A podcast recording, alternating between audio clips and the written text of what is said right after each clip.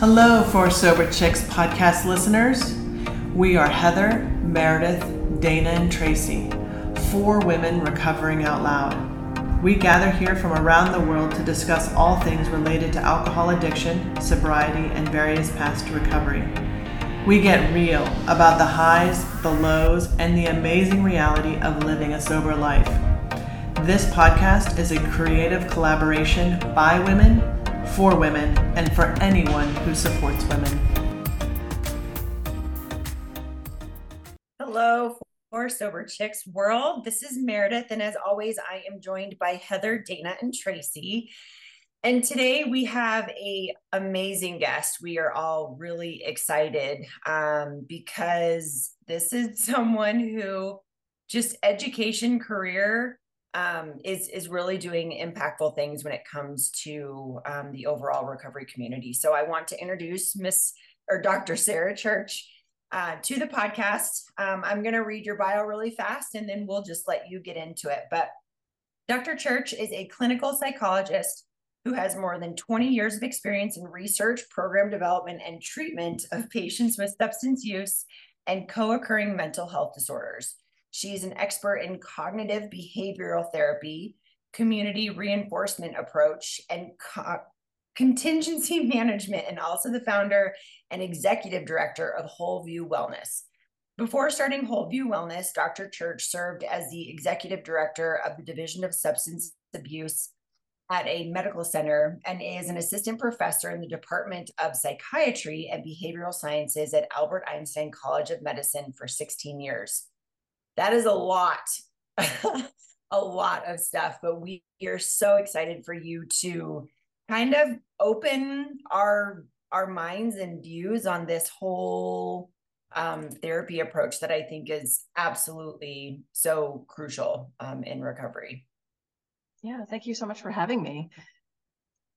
The work that you guys are doing to bring this information out to people so people can learn about treatment is so important. So I'm really glad to be here. Good, good. Well, with that, I will kind of hand the reins over to you, and and we are all ears. Sure, sure. So, so I started my career uh, really doing research. So I, you know, I, I got my PhD in clinical psychology. Um, I did my uh, pre-doctoral fellowship at Yale School of Medicine. Um, and while I was there, the, the, the there were different tracks, and the track that um, I ended up um, applying for and getting was the addiction track. And I had a friend who was in that program, um, and he highly recommended it. And when I met some of the people who were there when I did my interviews, I just really loved them, and they um, encouraged me to come. And I, I, thought if I was leaving New York City, you know, it would be it would be um, you know I didn't really want to leave New York City, but to go to Yale, I figured I would go ahead and, and take that chance. So I did that.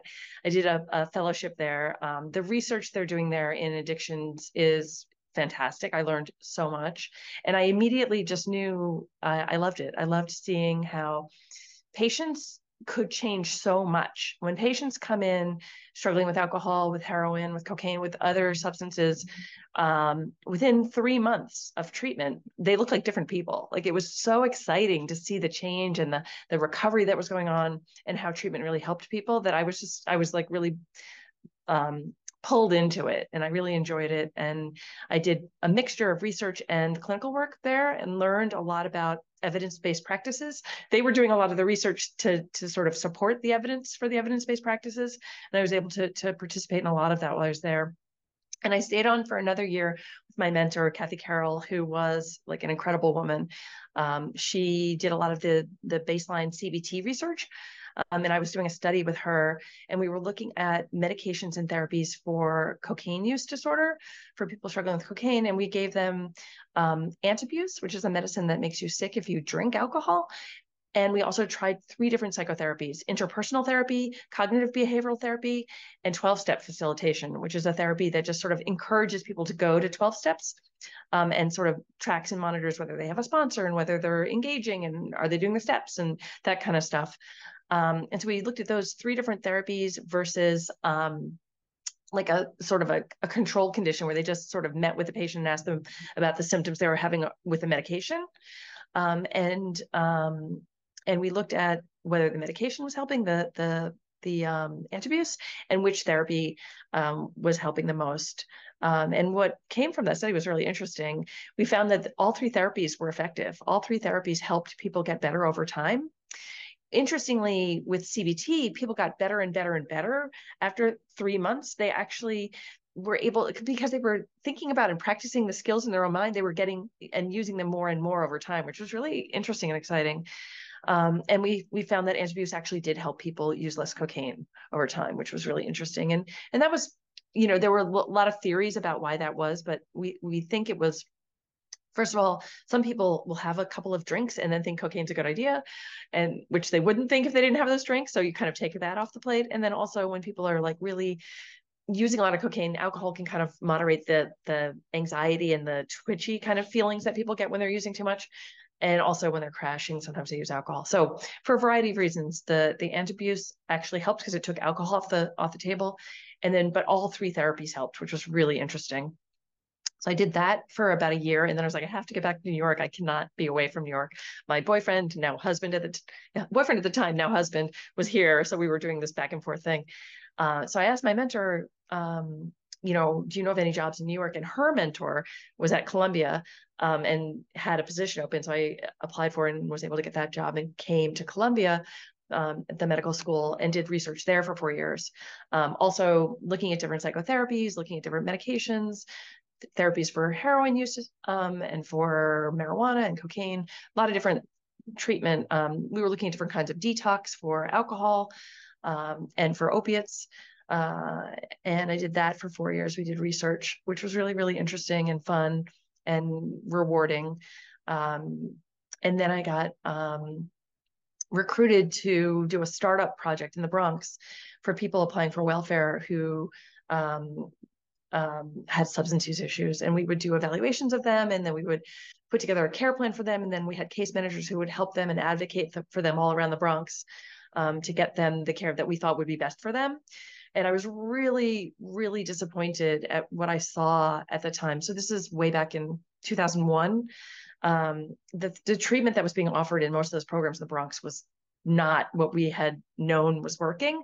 We were we were doing all this research and all this evidence, and you know we knew what was working. We knew the therapies that were working. And then when I went out into the community, I saw, oh my goodness, nobody's nobody's getting the therapies that work. They're just getting like I, I didn't even know what was going on in some of these programs because um, I had care managers all over the Bronx, and they would report back to me what they were seeing when they went to the treatment programs, and they weren't getting what we had recommended in the treatment plans. They were, you know, it was really disheartening. Um, and then after four years of that, I got recruited to run the division of substance abuse at Albert Einstein College of Medicine, which is a large treatment um, network. We had 3,000 patients. I was like, oh, this is my chance. I can, I can have it, you know, like I can have an impact. I can like bring some of these evidence-based treatments in and get it going for these patients. And, and so I did that. And I did that for about 16, 17 years, um, where we were doing a lot of methadone treatment, but we also did buprenorphine, which is those are medications for opioid use disorder, for for heroin and oxycodone, that kind of um,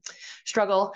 And but we also did a lot of treatment for other substances, um, and we did individual and group therapy, and we did a lot of um, treatment for HIV and Hep C, uh, and um, you know I think we did some good work there but um but i never got to the place where i was doing the really high quality nuanced psychotherapy that i really wanted to do or that i really wanted patients to get. Um it was it was in a hospital setting it was in a union setting there were just a lot of struggles and things that kind of kept me from being able to do what i wanted to do. So five years ago i i started it on my own. I started my own treatment center called Wholeview Wellness here in Manhattan, where we provide what I think is like some of the best, really high quality addiction psychotherapy using all PhD level psychologists. Um, you know, we do individual, group, and family therapy at, at Wholeview Wellness. And um, mm. I just called up like some of the psychologists I really like the most and said like how we wanted to do it and what we we're going to do. And all of them agreed to join me. So our initial team were people I knew for like 20 years who were really like amazing therapists. So we've been doing that for the last five years, and it's been a joy to do this this work. And but what was really sad was a lot of times people would call up and, and they wouldn't be able to afford high quality psychotherapy in a private practice setting it's expensive and it you know we've got manhattan rent and all of that um, and it was like heartbreaking that we couldn't provide care for everybody so I got um, a New York State OASAS license. That's the state licensing agency in New York. I got that license, and then I um, got Medicaid contracts.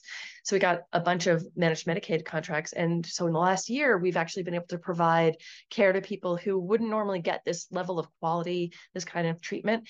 Um, and so we um, we actually hired a medical director, uh, a physician who was really well trained, and several um, nurse practitioners, so we can provide medications for patients. And we're also we basically have my PhD level psychologist um, supervising my master's level clinicians in the in the um, Wholeview Direct program. Um, and so we're basically trying to create as much as possible the feel of a, a group psychotherapy practice, but uh, for the Medicaid population in Wholeview Direct. Um, and that's fully virtual. During COVID, we kind of learned how to do virtual care. We feel like we're pretty good at it. And so we're able to treat people all over New York State. We've got people in Albany and Troy and Buffalo and Rochester, all the way up by the border of Canada. So it's been really exciting the last year. Our program's really grown and we've been able to provide care throughout the state of New York. So let me, um, this is kind of me coming in. I mean, I have gone to therapy, I'm continuing, like I'm, I'm still in therapy.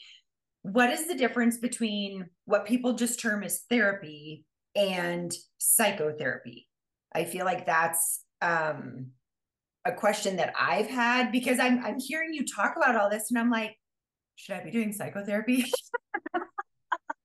yeah. So I don't know if there's a difference between psychotherapy and therapy, but there's a difference between counseling and therapy.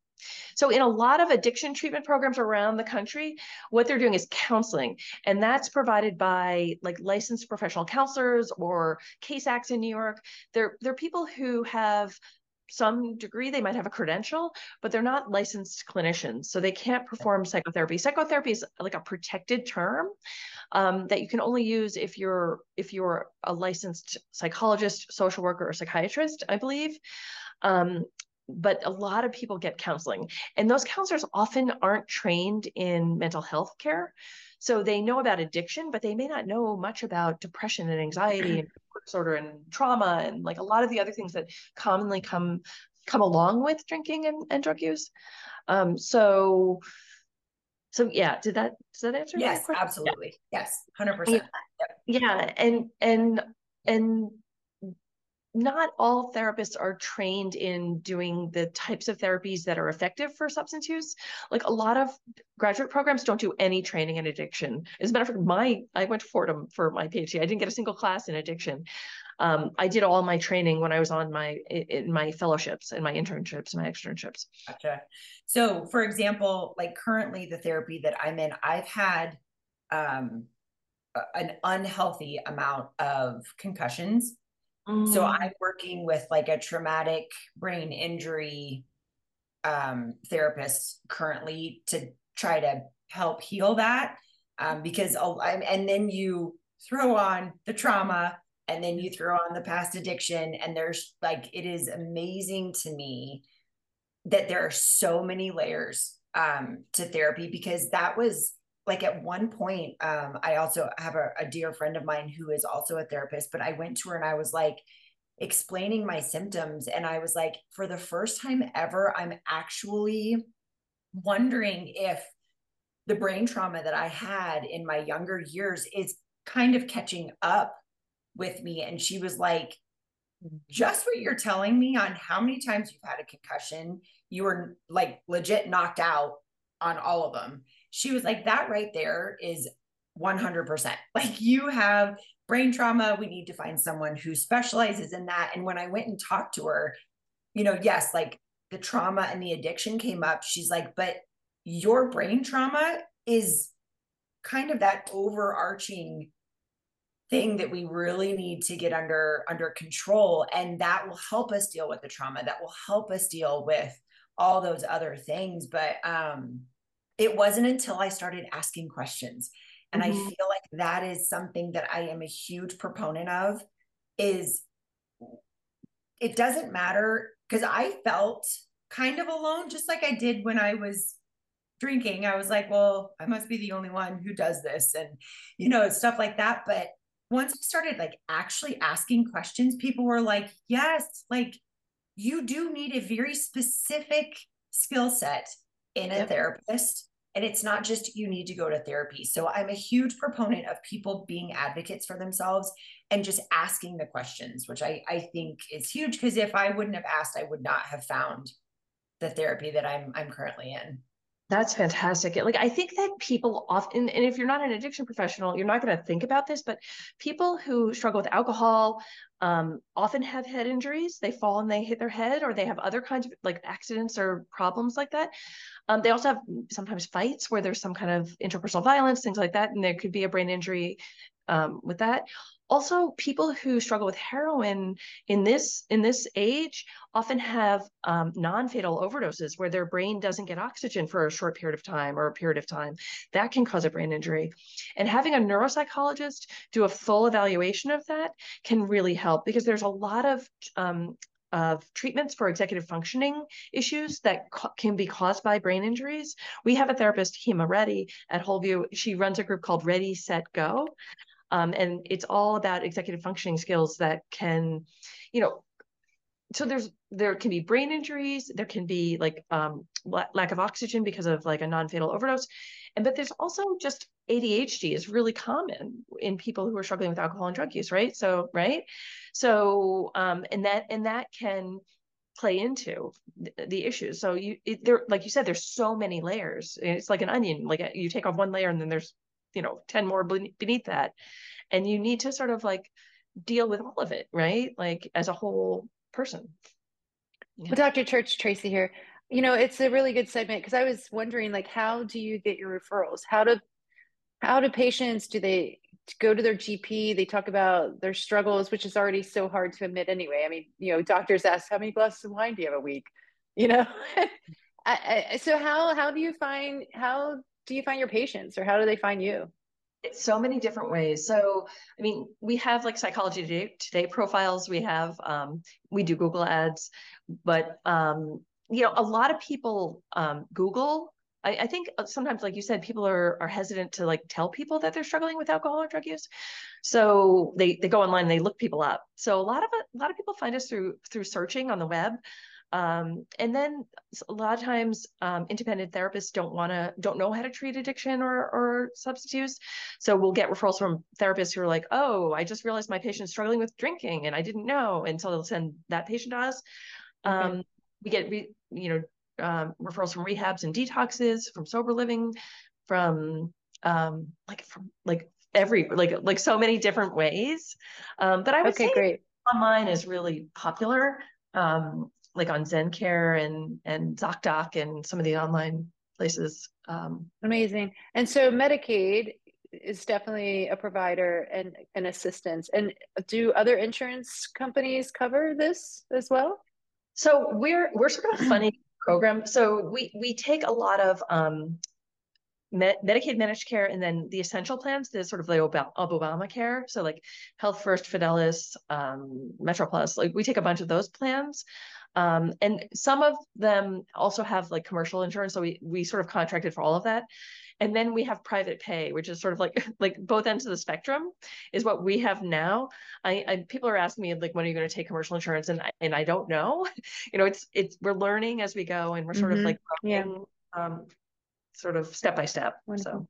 And then one more thing, I know you mentioned there's three different type of t- therapies that you started with or that you do now in your practice. The one is the medicine that makes you sick. Second is a, a 12 step recovery program. What is the second? Well, that those were three therapies that we were we were doing a research study to to to compare with one another. That was many years ago. That was way back in 1996 through 98. So that was like a long okay. time ago but but we use a lot of those now but we use a lot of other things too. There's there's there's so many therapies. So i would say the basis for what we do is we start with motivational interviewing which is a therapy to sort of figure out like what's the internal motivation for this person to make a change? Like why do they want to make a change? Is it is it that their relationship is failing? Is it that their health is failing? Is it that they had problems at work? Is it that they you know what you know like what is it that that is a problem? Like what is getting in the in the way? So sort of so using motivational interviewing techniques to figure that out. And then once we've got someone who's like motivated for care and ready to make some changes. Then we use cognitive behavioral therapy, which is just looking at like what's a trigger, what's a craving, how do you cope with cravings, um, what's what's their emergency plan you know things like that like real like those tools that people have in their toolbox we like to give them lots of tools. And we'll also use dbt which is dialectical behavior therapy. And that's um that's a group of four different kinds of skills. There's emotion regulation distress tolerance um, mindfulness and interpersonal effectiveness. So those are even more skills that patients can learn to sort of you know figure out like how to do things differently when they're not drinking or using um, so we have like skills based groups, and then we also have some um, psychodynamic groups. We use supportive expressive therapy, which is a psychodynamic treatment to help people learn how, like, it, it's sort of like a like what is their main wish, what is their main desire, and what's getting in the way of them achieving that, getting to that. We use mentalization therapy, which is a psychodynamic treatment that looks at um, attachment issues. And also interpersonal issues and teaches people sort of what's going on inside of them and what's going on inside of others and how do they how do they hold both of those things in their mind at the same time while they're navigating the relationship. Because um 80% of relapse is around some kind of interpersonal struggle. So if we can help people navigate their interpersonal relationships better they're more likely to to not drink again or use again. Um, and then we have a lot of bunch of different therapies for trauma because a lot of people who, who've struggled with alcohol and drug use have trauma, uh, especially our women. Um, we also have what else do we have act which is like looking at people's goals and values and is their behavior in line with their goals and values or is it like divergent from their goals and values and how can we bring those things together um, so lots of different therapies. Like we try to look in, into the field and see which therapies are helpful and support and and proven to work through science. And then we have developed group and individual therapy. And then when we do an evaluation of a patient, we sort of slot them into the therapies we think are going to help. We also have a group for people of color. We have a group for LGBTQ folks. Um, so we sort of you know, we sort of listen to what's going on in our patients and then we try to develop the therapies that are going to work for them. And, oh, and there's pro- sorry, go ahead. I was say, there's medication too. So there's a lot of different medications that can help. Alcohol and opioid use disorder have the most um, FDA approved meds for them. Um, and then there's, you know, just regular medicines for um, mental health, for depression, for anxiety, for sleep, for other things that might be um, problematic. Your program sounds incredible. It sounds like it really I don't know, it the client is at the center of it, right? And everything else is kind of put around them. And that's amazing. Um, so I'm assuming that that both of your programs, the self-pay and then also the Medicaid-based ones that is at home are outpatient, right? Yes, that's right. So when someone, you know, when I personally went to rehab and I was there for 10 weeks and I needed a program that had trauma, but fully understand not everybody has that re- that amount of time, uh, the support to be able to do that, um, or even the resources. So when you're looking at these two groups, I'm really curious about the ones that are receiving treatment virtually at home so they're not leaving their home environment at all and then also the group that's coming in for these outpatient services how are you seeing the um, you know what's the outcome of that? Or i mean you don't have to give me hard facts but or hard numbers but just what are you seeing with that? Yeah i mean you know our program is not right for everybody. There are definitely patients who come to us and we think oh they really need a higher level of care first. Like if they're drinking around the clock or they're you know if they're really um, doing a lot of risky dangerous things and they really need a safe environment for a little bit to try to sort of get control we will often refer to a high, higher level of care first and they may do rehab or even residential or you know something like that for a period of time. And then we always you know welcome them back to us after you know to do outpatient after. Um, but we that happens. And then also sometimes we'll, people come to us and we think oh we're, we're just the right level of care for them and we get started. And then maybe there's a relapse or a recurrence of use or things just get worse for whatever reason and then we refer to a higher level of care. So there's there can be a back and forth with that. Um, and and the other thing that we do sometimes is sometimes people just aren't able to do virtual care. Maybe they're too distracted when they're in the home. They're like you know on their phone. They're they're doing a million things and they're not like engaged with us or they're just like not showing up or that kind of thing. Sometimes we'll refer to in-person outpatient care uh, uh, instead of us if, if we think that's a better fit for them. And and and people kind of go back and forth between those levels of care too. So i think of us as sort of like the lowest level of outpatient care possible. And then in in person outpatient care would be at the next level. And then um you know detox and rehab and residential. So sort of the whole continuum. Okay. So i'm imagining that people are listening to this episode and are very excited about the possibilities of therapy but have zero idea what where to start or what would benefit them or um, how that even works so for someone that is maybe not had any experience with therapy what would you say to them or recommend to them so I'd say don't be don't be scared that it's it that it actually can be really interesting and really exciting to learn about yourself. Um, I know that it could be a lot of people like hesitate to to to try it but um i think most people find when they get there it's actually like a supportive warm environment.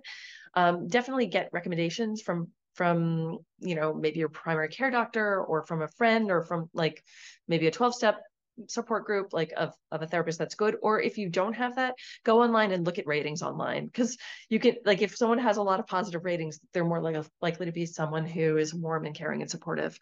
Um, so I think those things matter. Um, and the other thing I would say is that treatment works. You know, I think people don't realize how effective therapy is for alcohol use and substance use. Um, the research shows that it actually really helps people just as much as treatment for diabetes or asthma or hypertension, any chronic medical disorder, which is how I see this. Um, they're all really um, treatable. Um, you just have to go, you know. You have to try it. It's really, it's, yeah, it's really interesting. I don't, everybody's asked the question. I'm like, I'm writing furiously all the things I wanted to ask, and everybody keeps asking them. So I'm, um, there's a couple of things though that I just kind of wanted to point out that I was really curious about. Um, Meredith was talking about the different layers that she's been going through with her therapy. Um, and then you talked about the enormous amount of layers that you see with the people that are coming in. Um, I'm not quite sure I really have a question.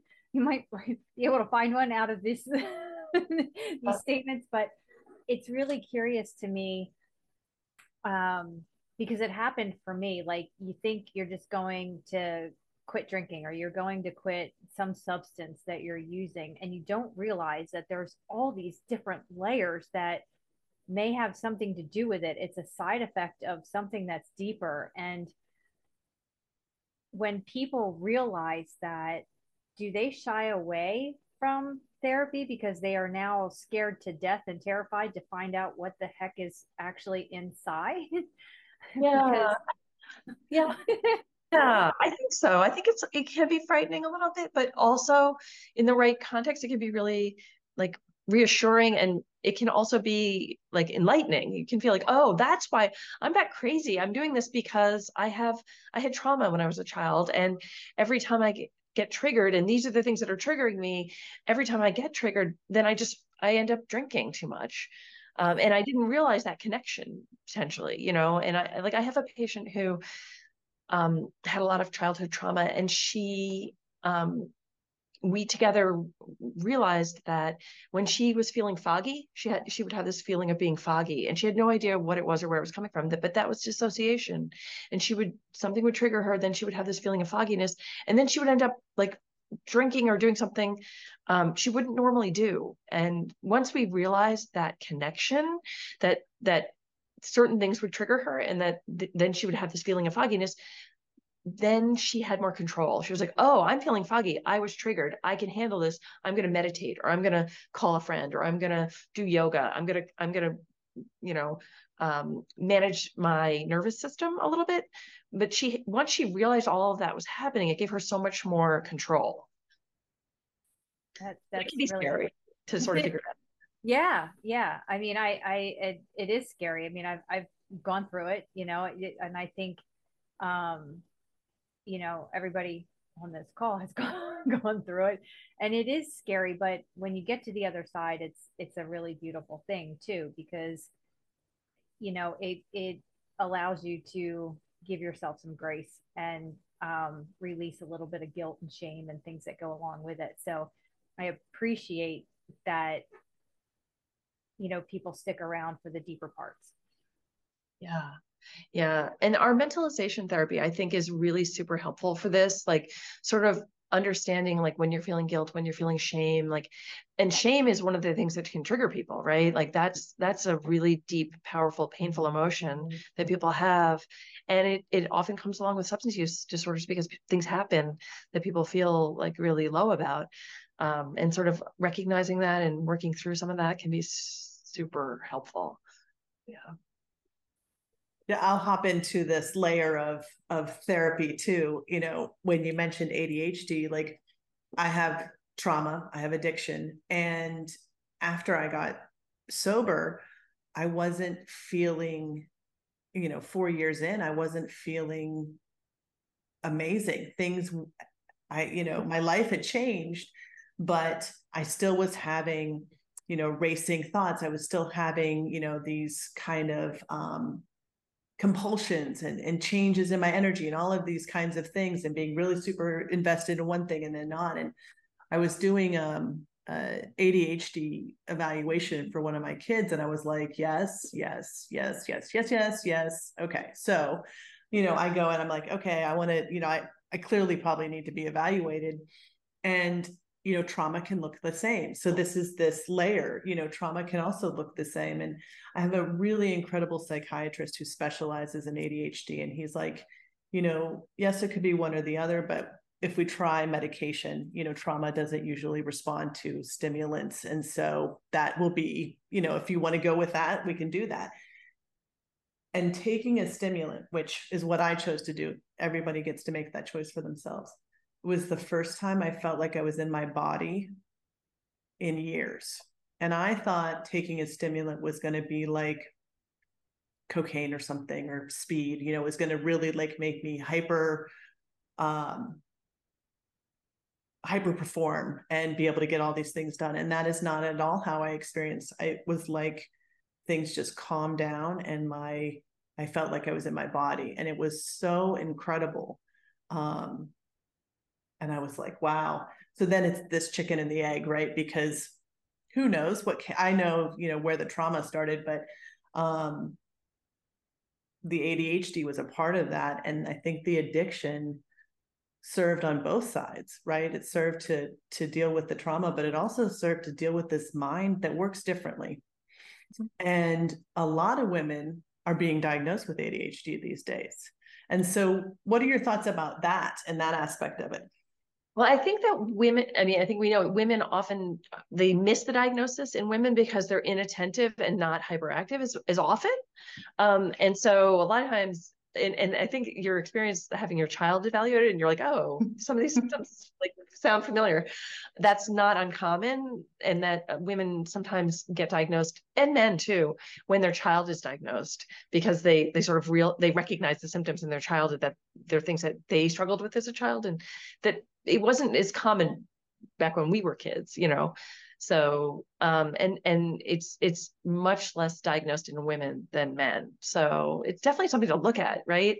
And it's great that you had a psychiatrist who was willing to work with you and to see whether stimulants were right for you, but in the context of knowing your history and knowing um, that you know that you want to keep a close eye on that to see if there are any kind of um, you know if, if you might want to overuse that or you might be drawn to that. You know a lot of people maybe alcohol's the only thing they struggled with and stimulants were never a thing. And and the stimulants could be extremely helpful for the adhd so and and could prevent relapse with the drinking because you're getting you're dealing with the you know the racing thoughts or the inattention or the other things that were going on that were maybe never addressed.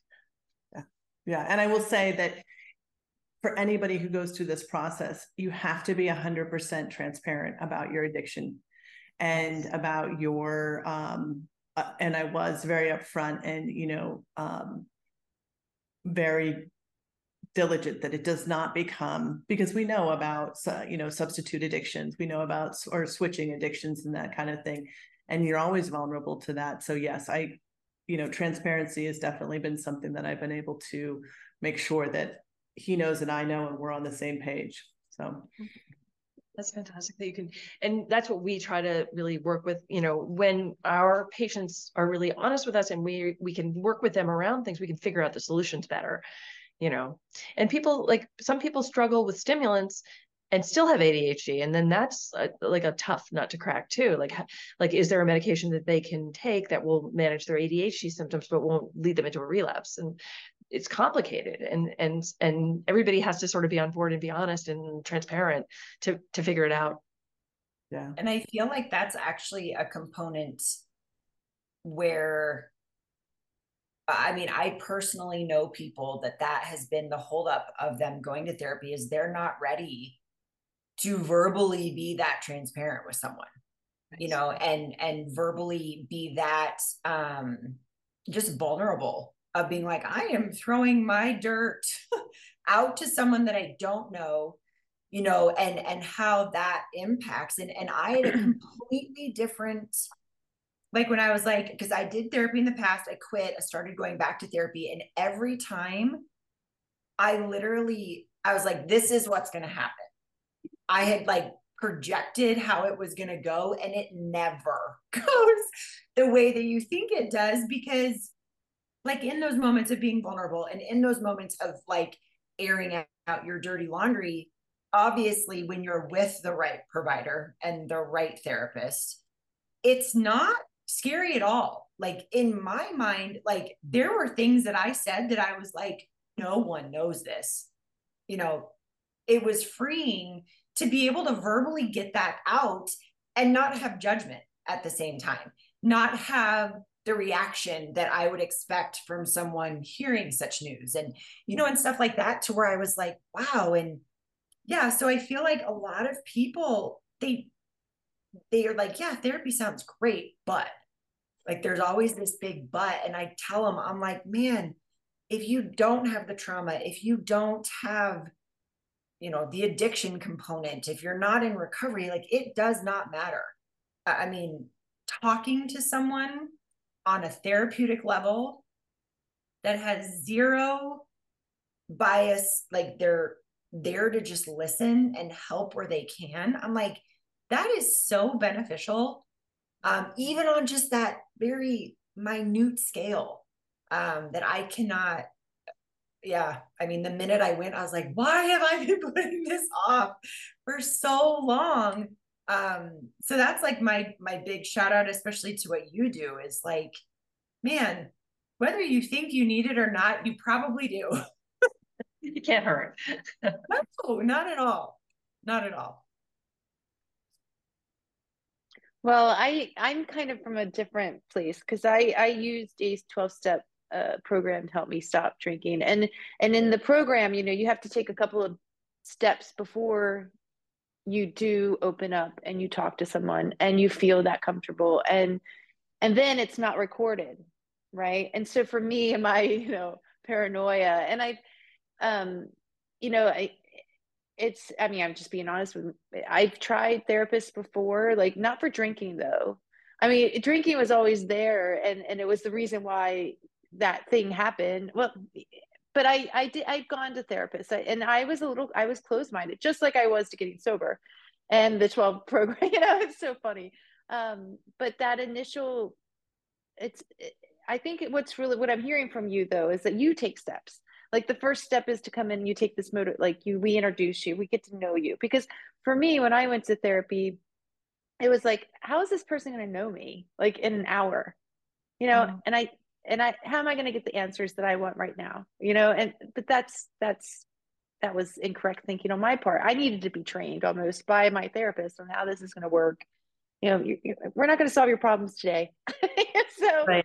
and, you know what i mean? It takes time right? Yeah. yeah yeah. So and then there was just that aspect of you know what is being written down and can that be used against me at a later time kind of deal.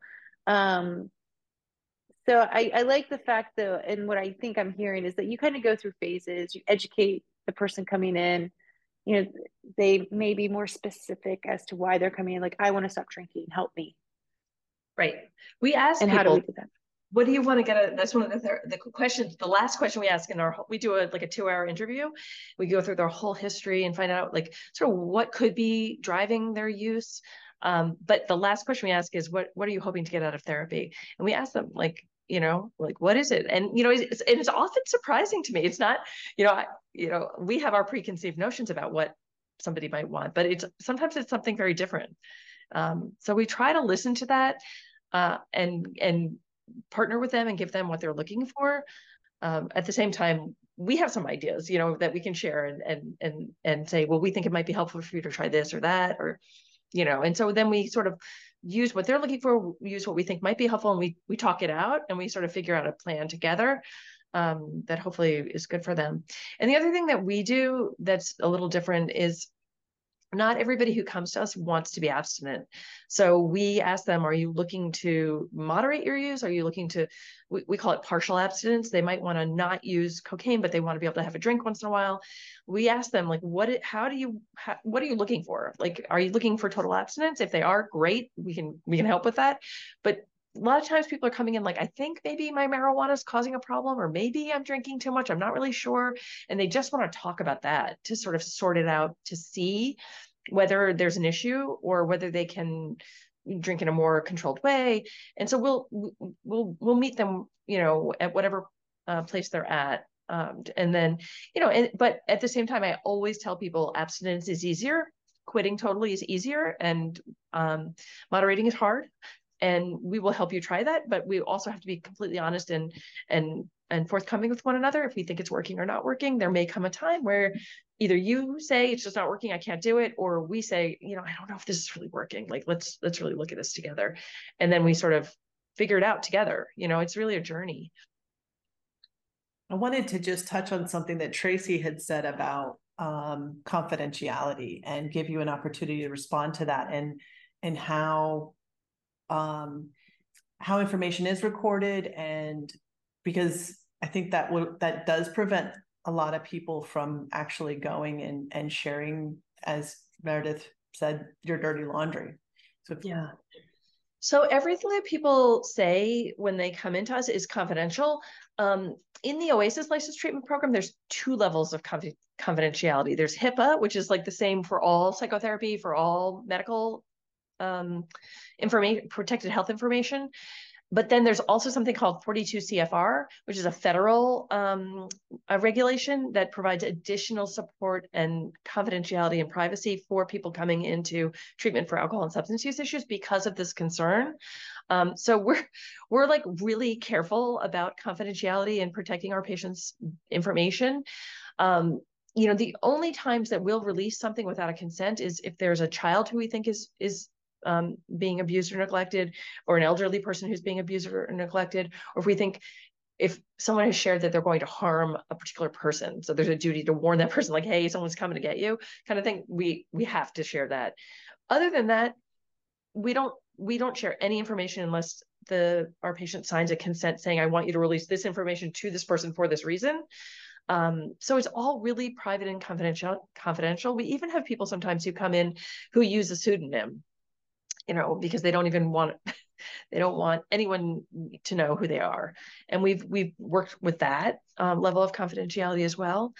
Um, and we understand that people are people are you know worried about their dirty laundry getting out there.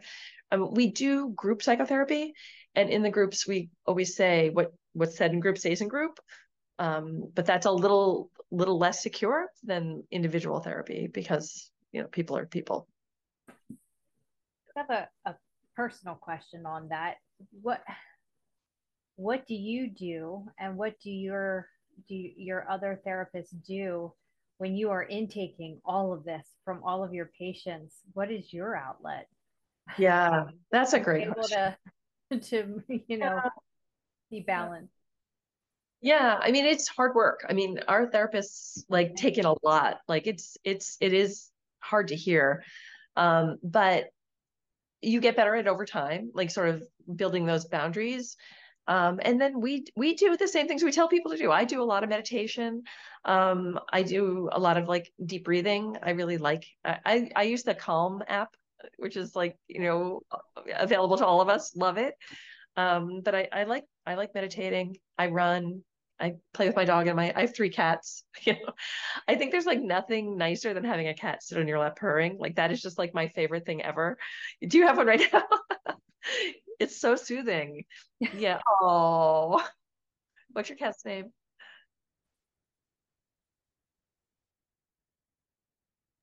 Uh, Zoe. Zoe's the Oh. kitty cat. Yes. But yes, We she feels people with amazing. grounding techniques grounding you know sort of sort of things that you can touch things that you can hear things you can see like the, but i feel like a- cats are like perfect for that you can touch them you can hear them purring you can pet them you can you know um, hug them you know so i we do we do all the same things that that we encourage our patients to do That's amazing. And I feel, I mean, kudos to you, especially during the COVID. Um, I mean, I I have friends, like I said, in the industry, and I, oh, not only like that was just that was tough on everyone. That was tough on the therapists. That was tough on the general population. Um, so to come out of it still passionate about what you do, you know, like that, that says something for sure. Yeah, the COVID, the COVID time was really dark. I mean, especially in New York, it was just. I lived in, I lived actually in Jackson Heights, Queens, which was sort of the, the epicenter of the epicenter. There were just ambulances going by my apartment, like every, like we would do mindful exercises, mindfulness exercises, and it's like, what can you hear? And I'm like, an ambulance. but um, but I'm glad that that it's it's better now. Yeah, it, that was a tough time for everybody. Yeah. Well, I so appreciate your time um, talking with us today. Um, kind of let us know, like, how can people find you? Website, social media, kind of throw it out there on how people can find you. So people can find us at wholeview.co. It's W H O L E V I E W dot co. C O. Um, we're pretty easy to find. I think we're the only Wholeview out there. Um, and we have, and there's three different ways to reach us. You can call us, you can fill out a form online, or you can book an appointment right off, off our web off of our website. Um, so we're really easy to get, and we have a whole team of of therapists who are experts in different therapies. So all those different therapies I mentioned, I don't do all of them. Like I hired people who are like we have somebody who's an expert in eating disorders. We have somebody who's an expert in um, uh, neuropsych for the for the TBI. You know, so we have different people who are specialized um, who can provide treatment. Awesome. Well, again, thank you so much, Dr. Church. We sincerely appreciate your time. And um, yeah, we look forward to kind of keeping in touch with you and maybe doing a second episode. I, I have a feeling there's so much more Yeah. to talk about. Yeah, this was really fun. Thank you so much for having me. Absolutely. Thank you, Dr. Church. Thank, Thank you. Bye. Bye. Thanks so much for joining us today. We appreciate you and wish you the best on your sober adventures. For more information and details on upcoming episodes, check us out on YouTube or Instagram at Four Sober Chicks. That's number four Sober Chicks. We welcome your feedback and look forward to being with you on the next episode.